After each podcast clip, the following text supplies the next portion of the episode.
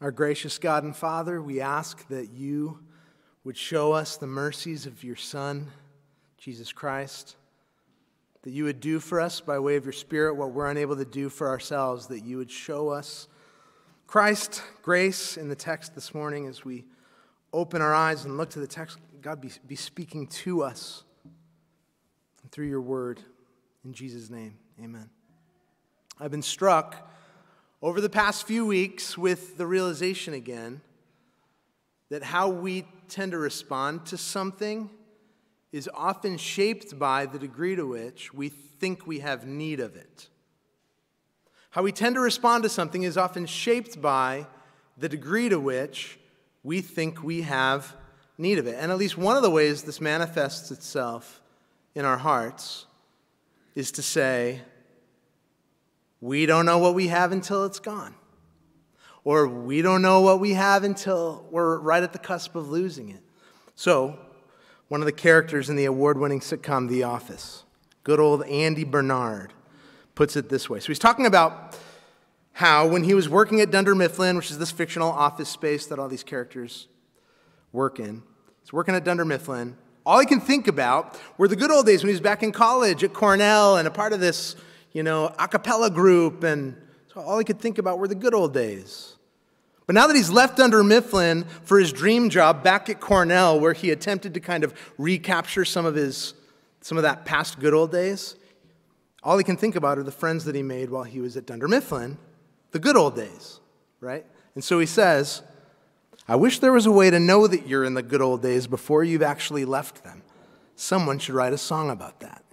and you know, the sentiment is true, mostly because we don't realize what's, what's being held out to us when everything around us is fine, you know, or seems fine to us. When everything around us appears normal, when everything around us appears fine, we don't realize what a gift something is. But when it's gone, or when we're at the edge of losing it, we start to get some clarity related to how fragile it is, how important, you know, significant it is, how appreciative we are of that thing. This is why tragedy can often help people, in a sense, gain clarity related to their, their priorities. Like, we see that kind of theme in human existence. Because actually, one of the things that becomes normal to us that we don't really appreciate in the way that we should is life itself. You know, and even over the past few years with global pandemics and war between, between nations and all these other kinds of fears, we've increasingly come to see in our culture how fragile we really are. You know? So the question becomes what are we going to do about it? Where do we turn in the midst of our desperation when we're confronted with our own frailty? How do we view the person of Jesus, you know?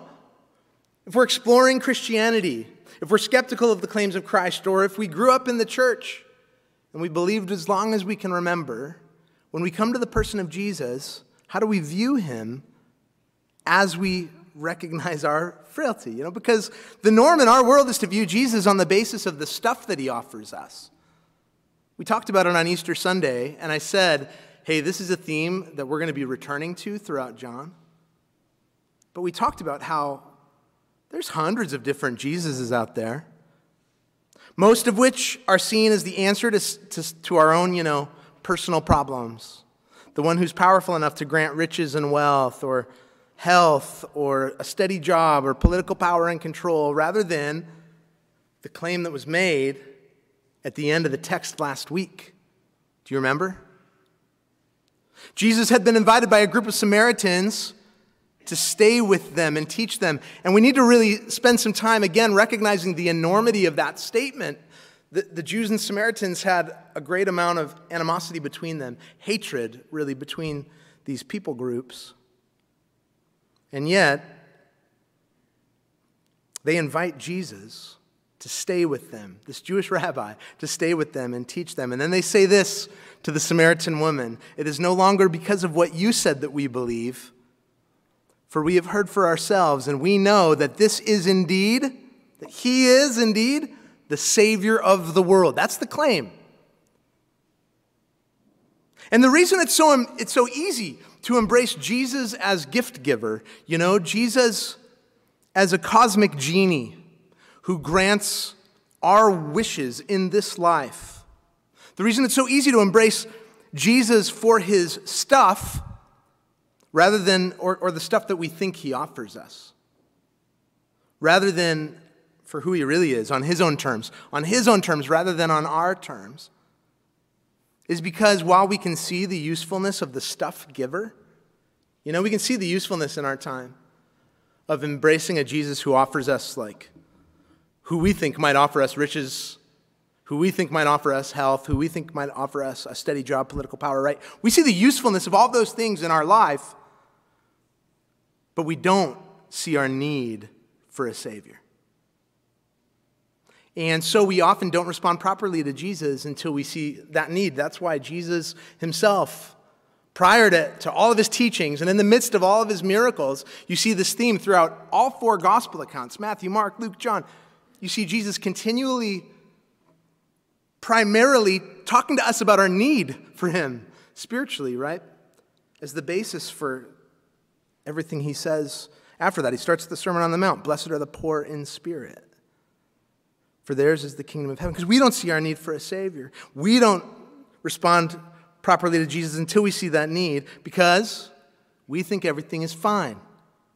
You know, and in actuality, the kind of fine is actually reflected by that meme of the dog, cartoon dog, sitting in a room with a cup of coffee, and the, the room is burning down around him.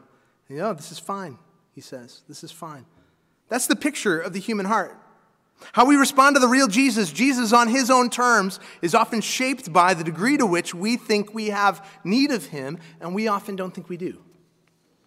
We don't see the truth related to that. But, you know, what we find in the text this morning is a progression in which, beginning with that kind of inadequate belief that's rooted in what we think Jesus should be doing for us, someone here has an encounter with, with Jesus, a skeptic, has an encounter with Jesus that shapes a different kind of response. Okay, so turn with me, if you haven't already, to John chapter 4, verses 43 to 54. And it's here that we find a progression of faith. A progression of faith in which another skeptic encounters Jesus, but who, very much like Nicodemus and the Samaritan woman, he doesn't begin with a realized understanding of who Jesus is or what he's done. And really, very much like Nicodemus, he doesn't understand his neediness. So we find in the text four progressions of faith, starting in verses 43 to 46.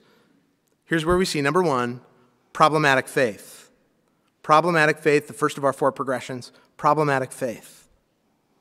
After the two days, he departed for Galilee, for Jesus himself had testified that a prophet has no honor in his own hometown. So when he came to Galilee, the Galileans welcomed him, having seen all that he had done in Jerusalem at the feast. For they too had gone to the feast. So he came again to Cana in Galilee, where he had made the water wine. And at Capernaum, there was an official whose son was ill. All right, so a lot of themes, let's stop there for a minute. A lot of themes are repeated in John's gospel account.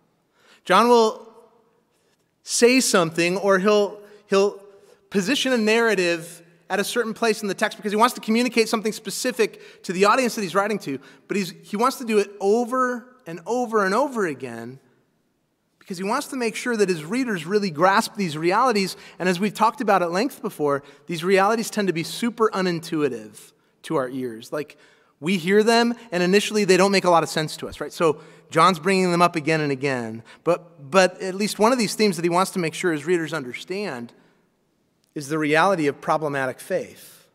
I mean, we, we've talked about it before. It's probably something that this morning is, you know, familiar to you if you've been with us up to this point. Problematic faith that can often be rooted in a Jesus as sign giver mentality rather than a Jesus as Savior, Jesus as King and Savior. Problematic faith for John can be defined in our context this way, and I, I think this is actually in your notes, in your liturgy packet.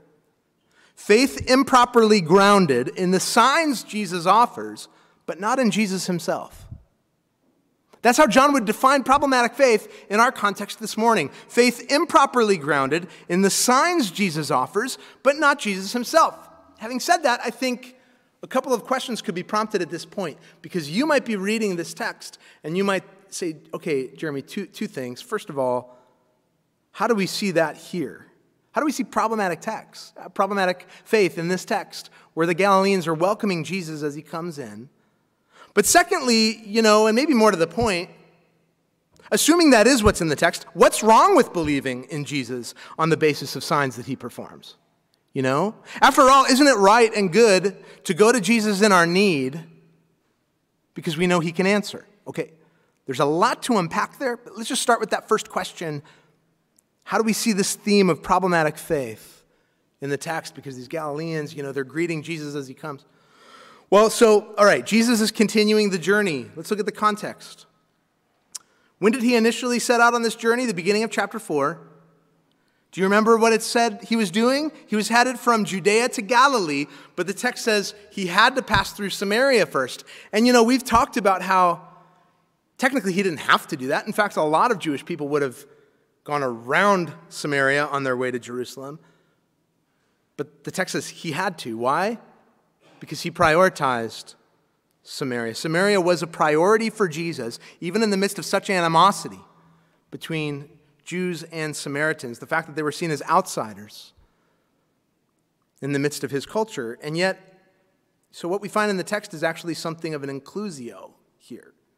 So, what's an inclusio? Well, it's a literary tool. It's a bookended structure in which an author will use it in order to draw attention to some of the more significant points in the text. So, when you're reading the scriptures and you see this, it can help you see what's the main point of the passage, what's the focus that John wants his readers to have, right? So, an inclusio kind of works like, like I said, it's, it's bookends, but it's almost like a sandwich where there's similar things on the outside increasingly moving in to then a center, right? That then goes back to the outside. So, all right. Difficult to teach unless we have kind of the structure, but, but look here, right? So, the way inclusio works in this case 1A, right, where we're introduced to a theme, then, one, uh, then uh, 2A, then 3, that's the middle of the sandwich, okay? Then 2B, then 1B. So we're back to where we started. So let me just walk us through this, all right? You, can, uh, uh just trust me. Um, you can actually see it unfolding if you just turn back. So, so go in your text back to chapter 2, where 1a, so here's 1a, this is like the first loaf of bread. Jesus is in Cana of Galilee.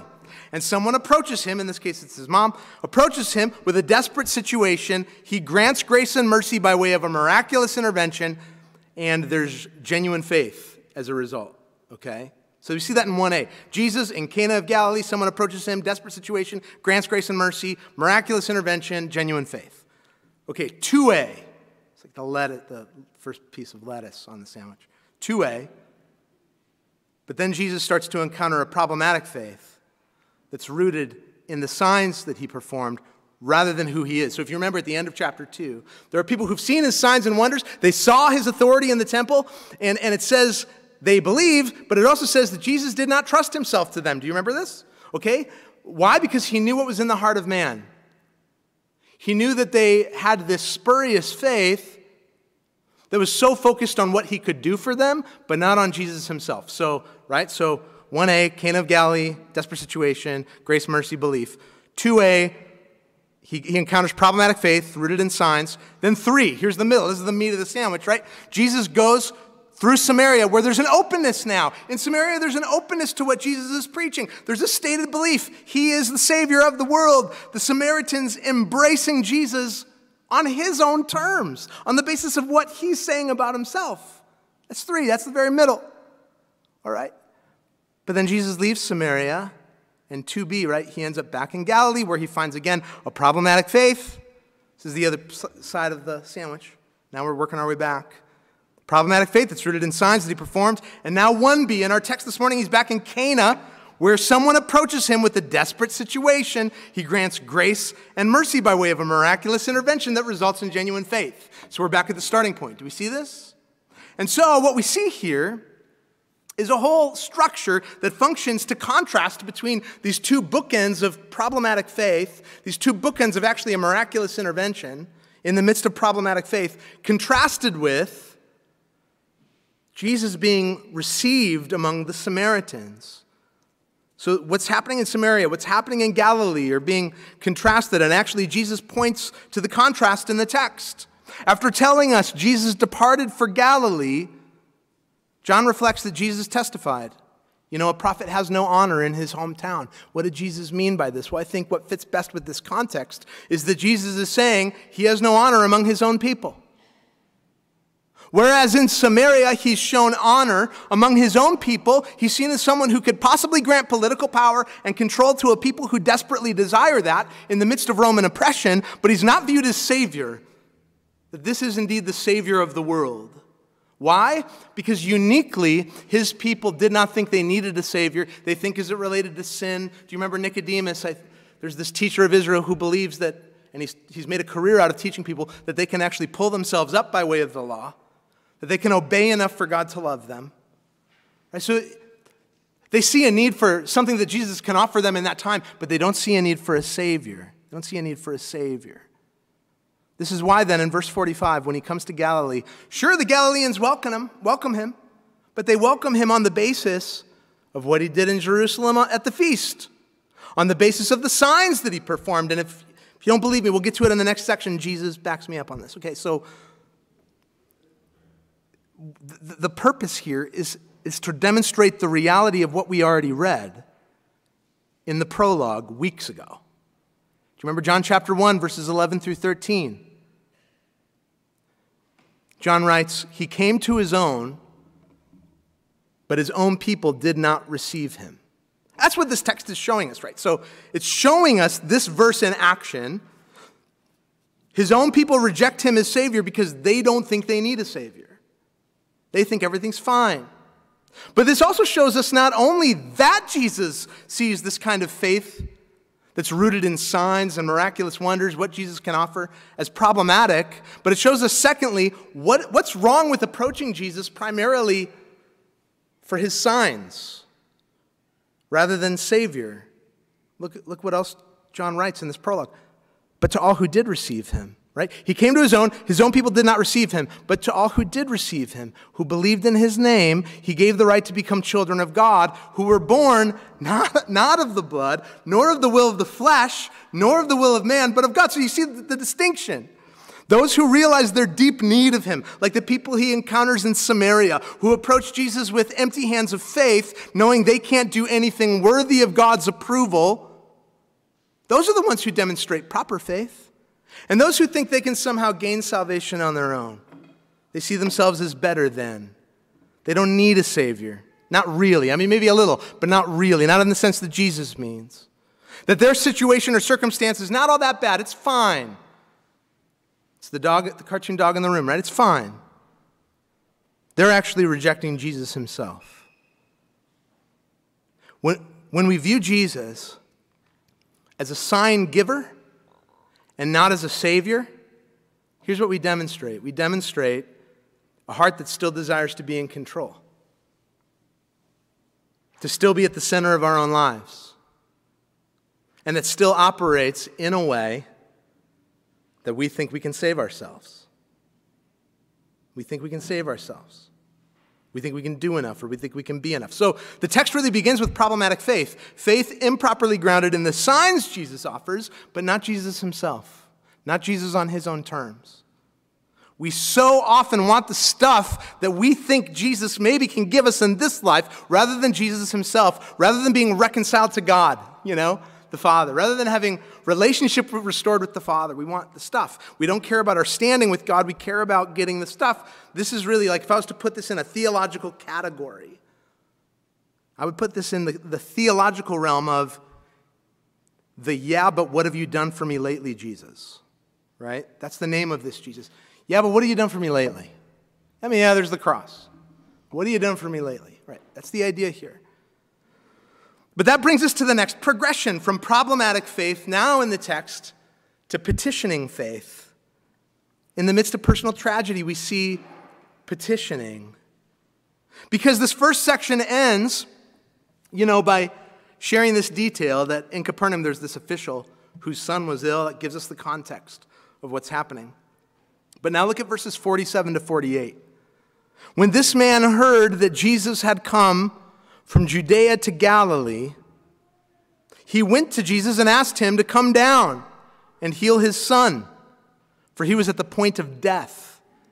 So Jesus said to him, Unless you see signs and wonders, you will not believe. All right, in case we need further evidence that, you know, belief based on the signs and wonders primarily is problematic. I, I mean, I said Jesus was going to back me up on that. Jesus reiterates here to this man who has turned to Jesus in the midst of his own desperation. And he says to him, Unless you, and that's really a plural you, speaking to the Galileans at large, this is a plural. It's, uh, NIV has it right when it says you people, because he's talking to the, the crowds as well as to this man who comes out of this crowd, right? Unless you all see signs and wonders, you will not believe. You will not believe. But it's in the midst of this desperation that the man turns to Jesus and he demonstrates a petitioning faith. Petitioning faith in this text is faith grounded in desperate circumstances. So, whereas problematic faith is faith improperly grounded in the signs that Jesus offers, but not Jesus himself, petitioning faith is faith grounded in desperation. And before we get a sense of the details, let me just step aside real quick pastorally. It's, it's become kind of a popular view to say that um, this, is, this is the same event that we see in the Synoptic Gospels, uh, Matthew and Luke and Mark, where Jesus heals the centurion's servant. And so it's, it's pretty popular view to say, okay, so John's relating the same event, but he's got some of the details very differently. And so this is a problem with reconciliation across the gospel accounts. But I think it's a mistake to, I think we, we tend to manufacture problems with the Bible. I think it's a mistake to assume that if you have two healing narratives that seem remotely similar, that they must be the same event. Okay, like, in fact, it appears very clear, like on the face of it, this is not the same event. And given that all four gospel accounts they all testify the fact that Jesus spent days healing and ministering to crowds from place to place. We should frankly expect that some of these events would have been similar in nature. Someone approaching Jesus because their son or daughter or servant was sick and dying, a common enough occurrence in the first century, just like it's a common enough occurrence today. In fact, not only is there no evidence at all that here in John 4 we're looking at a, a Gentile like the centurion, I think we actually see some evidence in the, in the context Jesus saying, unless you all see signs and wonders, I think we see some, con- some clues, some evidence for the fact that he maybe he's actually Jewish. So this isn't the same event told in a different way, contradictory to those other events. No reason to conflate them. And when we do that kind of thing, we miss some of the purpose of the passage that the, the author wants to write this for for the original audience, wants to include this in the narrative, which is to show how the problem at the heart of the people is really solved in Jesus, but the, that the problem centrally is that they don't see their problem. Okay, so the, the response from Jesus here indicates that for this man, his faith is still incomplete. He's demonstrated a kind of petitioning faith, like petitioning, coming before the Lord, making a request on, on behalf of his child. He's turned to Jesus in the midst of what's certainly personal tragedy. It kind of actually echoes Mary turning to Jesus, except that the stakes are much higher. Mary going to Jesus in, in early in chapter 2, which I said is a parallel event in a lot of ways. And Jesus makes a distancing statement to Mary there as well. Do you remember? He says to her, You know, what does this have to do with me? My hour has not yet come.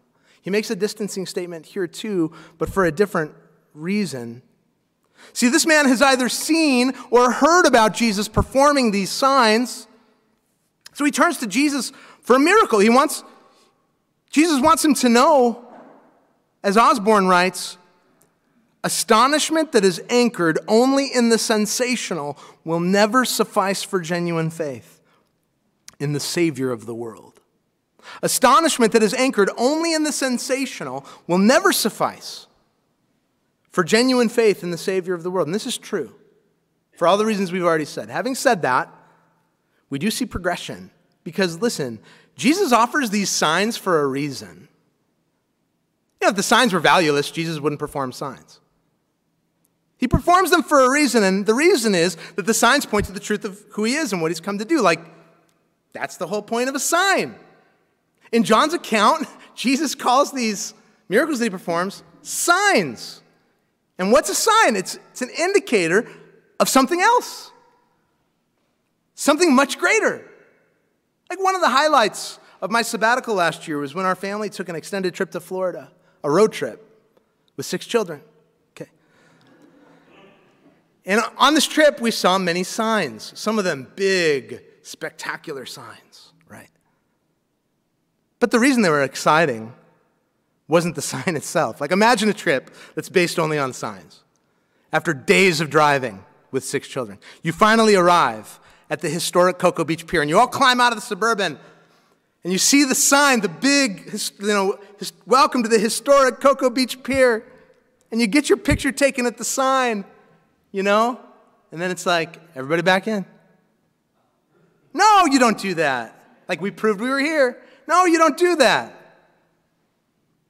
You go bodyboarding and you eat alligator burgers at the restaurant at the end of the pier while you enjoy the amazing view, right? Like, imagine traveling to Orlando just to get a picture of the Welcome to Magic Kingdom sign draped over the highway, and then you just keep on driving. Well, that was great. Like, this, the sign isn't valueless. Lets you know where you are, lets you know where to go to see the thing, but the sign has a purpose. And the purpose of Jesus' sign, his signs that he performs, is to point people toward the truth of who he is and what he's come to do. This is why Carson writes a little bit further than Osborne. He says, too much interest in, in the raw materials, too much interest in the raw miracles themselves is spiritually dangerous. Miracles cannot compel genuine faith, but the apologetic value of miracles, though often exaggerated, should not be despised. He says Jesus himself can encourage faith on that basis, especially amongst those too skeptical to trust his word. And that's what we see here in John. Like, Jesus is encountering people who are too skeptical to trust in his word. And so he's using these signs as a means, at least in part, to encourage faith on this basis in who it is that he is and what it is that he's done. And that's what he does here. That's why we're moving from problematic faith to a petitioning faith to now a preliminary faith on the basis of Jesus' words, because it turns out that's precisely what is happening here. So, verses 49 to 50 the official said to him, Sir, come down before my child dies. Jesus said to him, Go, your son will live. The man believed the word that Jesus spoke to him and went on his way. You know, so you, can see here an encounter with Jesus that begins without much thought as to what Jesus has claimed about himself, as to who Jesus really is, on the basis of Jesus' own testimony. But now, after this encounter, there's faith in what Jesus has said, faith in his word. Here we see preliminary faith, whereas the problematic faith in the introduction was improperly grounded in the signs he performed, the stuff he was doing, rather than Jesus himself. Preliminary faith is faith properly grounded in the words of Christ and what he's said. It's faith in Jesus as Jesus discloses himself to us rather than a faith in a Jesus on the basis of some kind of wish list that we have that we kind of hope he'll check off. But how did this kind of faith come about? You know? Did this guy work up this kind of faith in which he was able to, to leave Jesus' company to go back without Jesus, not really knowing for certain that his son has been healed, but believing nonetheless, in the midst of this kind of desperation. Was he able to do this because he, he was so smart that he figured it out? He was like, ah, I know who you are. Yeah, sure, I believe. And I'll show, I'll, I'll walk home, you know? Is it because he was so religious that he was able to work up the right amount of faith? It's like, yeah, now I've got the right, I've got the strong enough faith to do this. No, it came about because of the mercies of Christ, which is also the theme that we see in John. Like, look at the text again. Even after Jesus' rebuke, the man is single minded. He has one thing on his mind. He's a fearful father, and that's understandable, right? So he's a scared dad. He believes, even imperfectly, he believes that Jesus can do something about it. He certainly knows, at the very least, that he can't do anything about this. He can't keep his child from dying. He may be a royal official, you know, a servant of Herod Antipas in the royal courts. He might be a man of considerable power and influence, you know, and wealth. But none of his power or influence or money can do anything about this problem. All he has here is Jesus. And Jesus warning the man not to get so stuck in the signs that he misses who Jesus is. Then does what only Jesus is able to do in this circumstance. He heals the child, he gives grace, he heals the son. And this granting of grace has the kind of effect on this royal official that allows him to put feet to his faith and go home. Believing that Jesus has healed his son, believing in Jesus on the basis of Jesus' testimony, on the basis of what Jesus has spoken, on the basis of words, not just what he's seen. Like, he sets himself apart from those with problematic faith. How? By not demanding that Jesus comes with him and does something that he can see for himself. He trusts in Jesus' word, but it's important to say that tr- the source of that trust are the mercies of Christ. This isn't like a, so this man was able to do, respond in these ways, so go and do likewise. The story is foundationally about what Christ has done that actually changes our own postures. And this is what brings us now to the final progression, because we began with this problematic faith, faith improperly grounded, on the signs Jesus did rather than Jesus himself. Then we saw this petitioning faith, this grounded, faith grounded in desperation. And then, because of the love and mercy of Jesus being a God who can and should be trusted and turned to in desperation and who's gracious in the midst of our desperation, we see a preliminary faith, faith properly grounded in the words of Christ, the promises that he holds out. And all that leads now to proficient faith. And this is where we see faith properly grounded in the person of Christ in who he is, right? So verses 51 to 54. And as he was going down, his servants met him and told him that his son was recovering. So he asked them the hour when he began to get better. And they said to him, Yesterday, at the seventh hour, the fever left him. The father knew that was the hour when Jesus had said to him, Your son will live. And he himself believed, and all his household. This was now the second sign that Jesus did when he had come from Judea to Galilee. So, as this man was going down, literally down, so if you remember what Paul Burr preached a few weeks ago, Sea of Galilee, 700 feet below sea level. So, the only way to get to where he was going was downhill. But he was met by a servant who was coming up to bring good news. His son was recovering, you know. Despite the fact that he was on death's doorstep, now he's made this miraculous, really unexpected turn to life. And upon inquiring as to when this happened, he learns the fever broke at about the seventh hour. Seventh hour is probably referring to seven hours after sunrise. It'd be about 1 p.m.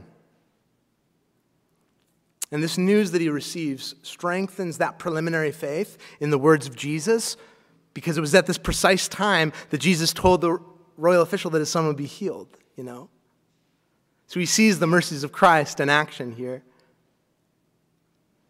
And one of the reasons we can see a preliminary faith in the words of Christ, now turned proficient faith, proficient meaning more complete or mature, it's because this man now proclaims the truth of who Jesus is, the words that he spoke to his entire family to his whole household, who then come to believe. And this is really the gospel paradigm of the early church. I mean, we see this kind of language for gospel belief throughout the book of Acts. In Acts chapter 11, a God fearing Greek known as Cornelius is saved, the text says, along with his entire household. In Acts chapter 14, a woman named Lydia from the city of Thyatira comes to saving faith in Christ, the text tells us, along with her entire household.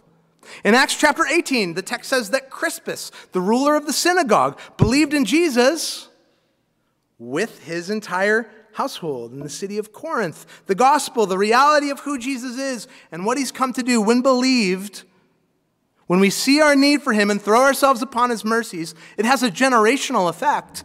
And frankly, I think that's a generational effect that the church for previous decades has largely ignored. I think this is something we need to remind ourselves of the generational effect of the gospel, generational discipleship, the, the significance of this. This is the gospel paradigm that, that we need to continue to see in our own households. And the reason all of this is important is because of how easy it is, you know, to do otherwise. What, what I mean is, it's our nature, but what I mean is, it's so easy to approach Jesus only on our terms. And this is where we get to really the ground level of what John is writing about, of how he instructs us at gospel life, you know? It's so easy to approach Jesus on our terms. It's, it's when we think of John's intended audience that we start to see the power and significance of this particular narrative and what happens here and why John decides to include this. Because you remember in John 20, he says, Well, look, there's a lot of things that happened. I included a lot, but there's a lot that I omitted. Everything that he writes here is very intentional. And if you remember from that first week in our series when we looked at this purpose statement at the end of chapter 20, John's writing in order that his readers might believe that the Christ, the Messiah, the chosen one, for whom the people of Israel have been waiting for centuries, is none other than Jesus himself. And I argued, you know, from that, I think the intended audience for the gospel according to John is, at least initially, Jewish agnostics, God fearing Greeks, but specifically Jewish agnostics who are spread across the ancient Near East. They know something of their Hebrew scriptures. They're reluctant, you know, they're reluctant to embrace Jesus, but they're, they're hearing what John has to say in this account. And so think for a moment about what John's communicating to this group of agnostic Jewish people spread across the ancient Near East. Beware this impulse in which we think we can approach God on our own terms, you know? Beware this impulse in which we attempt to seek out God, but that attempt is driven by some ambition that we have that doesn't actually line up or reflect the heart of Christ, and that in fact intends to take Christ and make him in our own image. You know? Like create a Jesus in our own image. Carson helpfully sums this up. He says, like, like listen to how all this works together as we wrap up chapter 4 this morning. The emphasis on the receptivity of the Samaritans, right?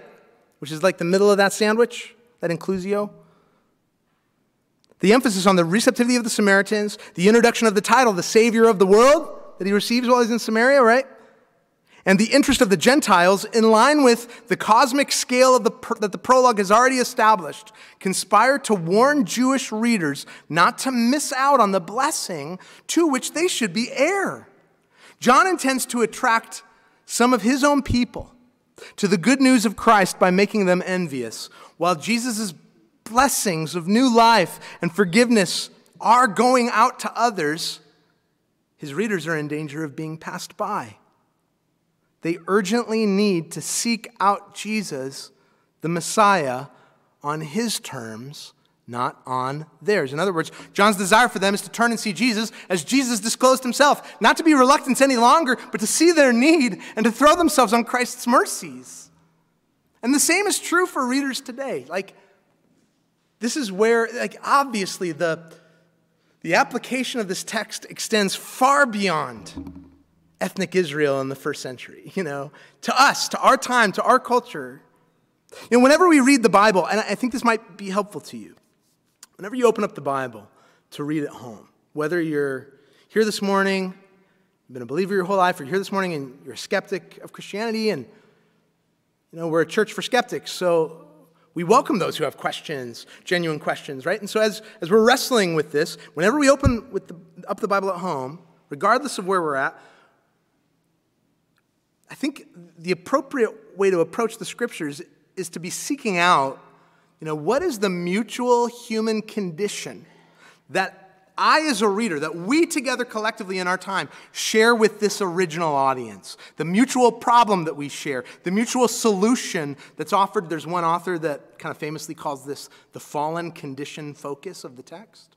That is something that's helpful in our, our quiet times, something that's helpful as we um, try to figure out what the Bible is about, as we're trying to read and investigate the Bible for ourselves.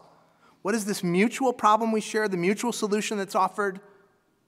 this mutual condition that we have along with this specific audience. And in this case, here it is. We urgently need to seek out Jesus on his terms and not on ours. We're constantly approaching Jesus on our terms. We think he can give us what, you know, our checklist. And where we see Jesus disclosed on his terms is not a God who enters human history to check off some kind of wish list for me or for you, for his people. Not some kind of a cosmic jan- janitor or genie to grant earthly wishes or clean up earthly messes, but rather a God who comes to die for his people, who deserve death and judgment because of our rebellious nature toward God, but he comes to address our frailty by defeating death by way of the cross and resurrection. That by faith in what he's accomplished, rather than something we think we can do for ourselves, we can be saved. You know, like what, what do we see in the text? A fearful father and a dying son. And he's begging Jesus to heal his son. What do we see in the gospel? A demonstration of, of God's love for us is that the father sent the son who willingly came to die. The father sends the son to die. Jesus comes to die that his people might know him. But the father raises Jesus from the dead that we might have life in what he's done. Those are his terms. Those are the terms that he asks you to seek out. And that's the challenge. That's the challenge for us, right?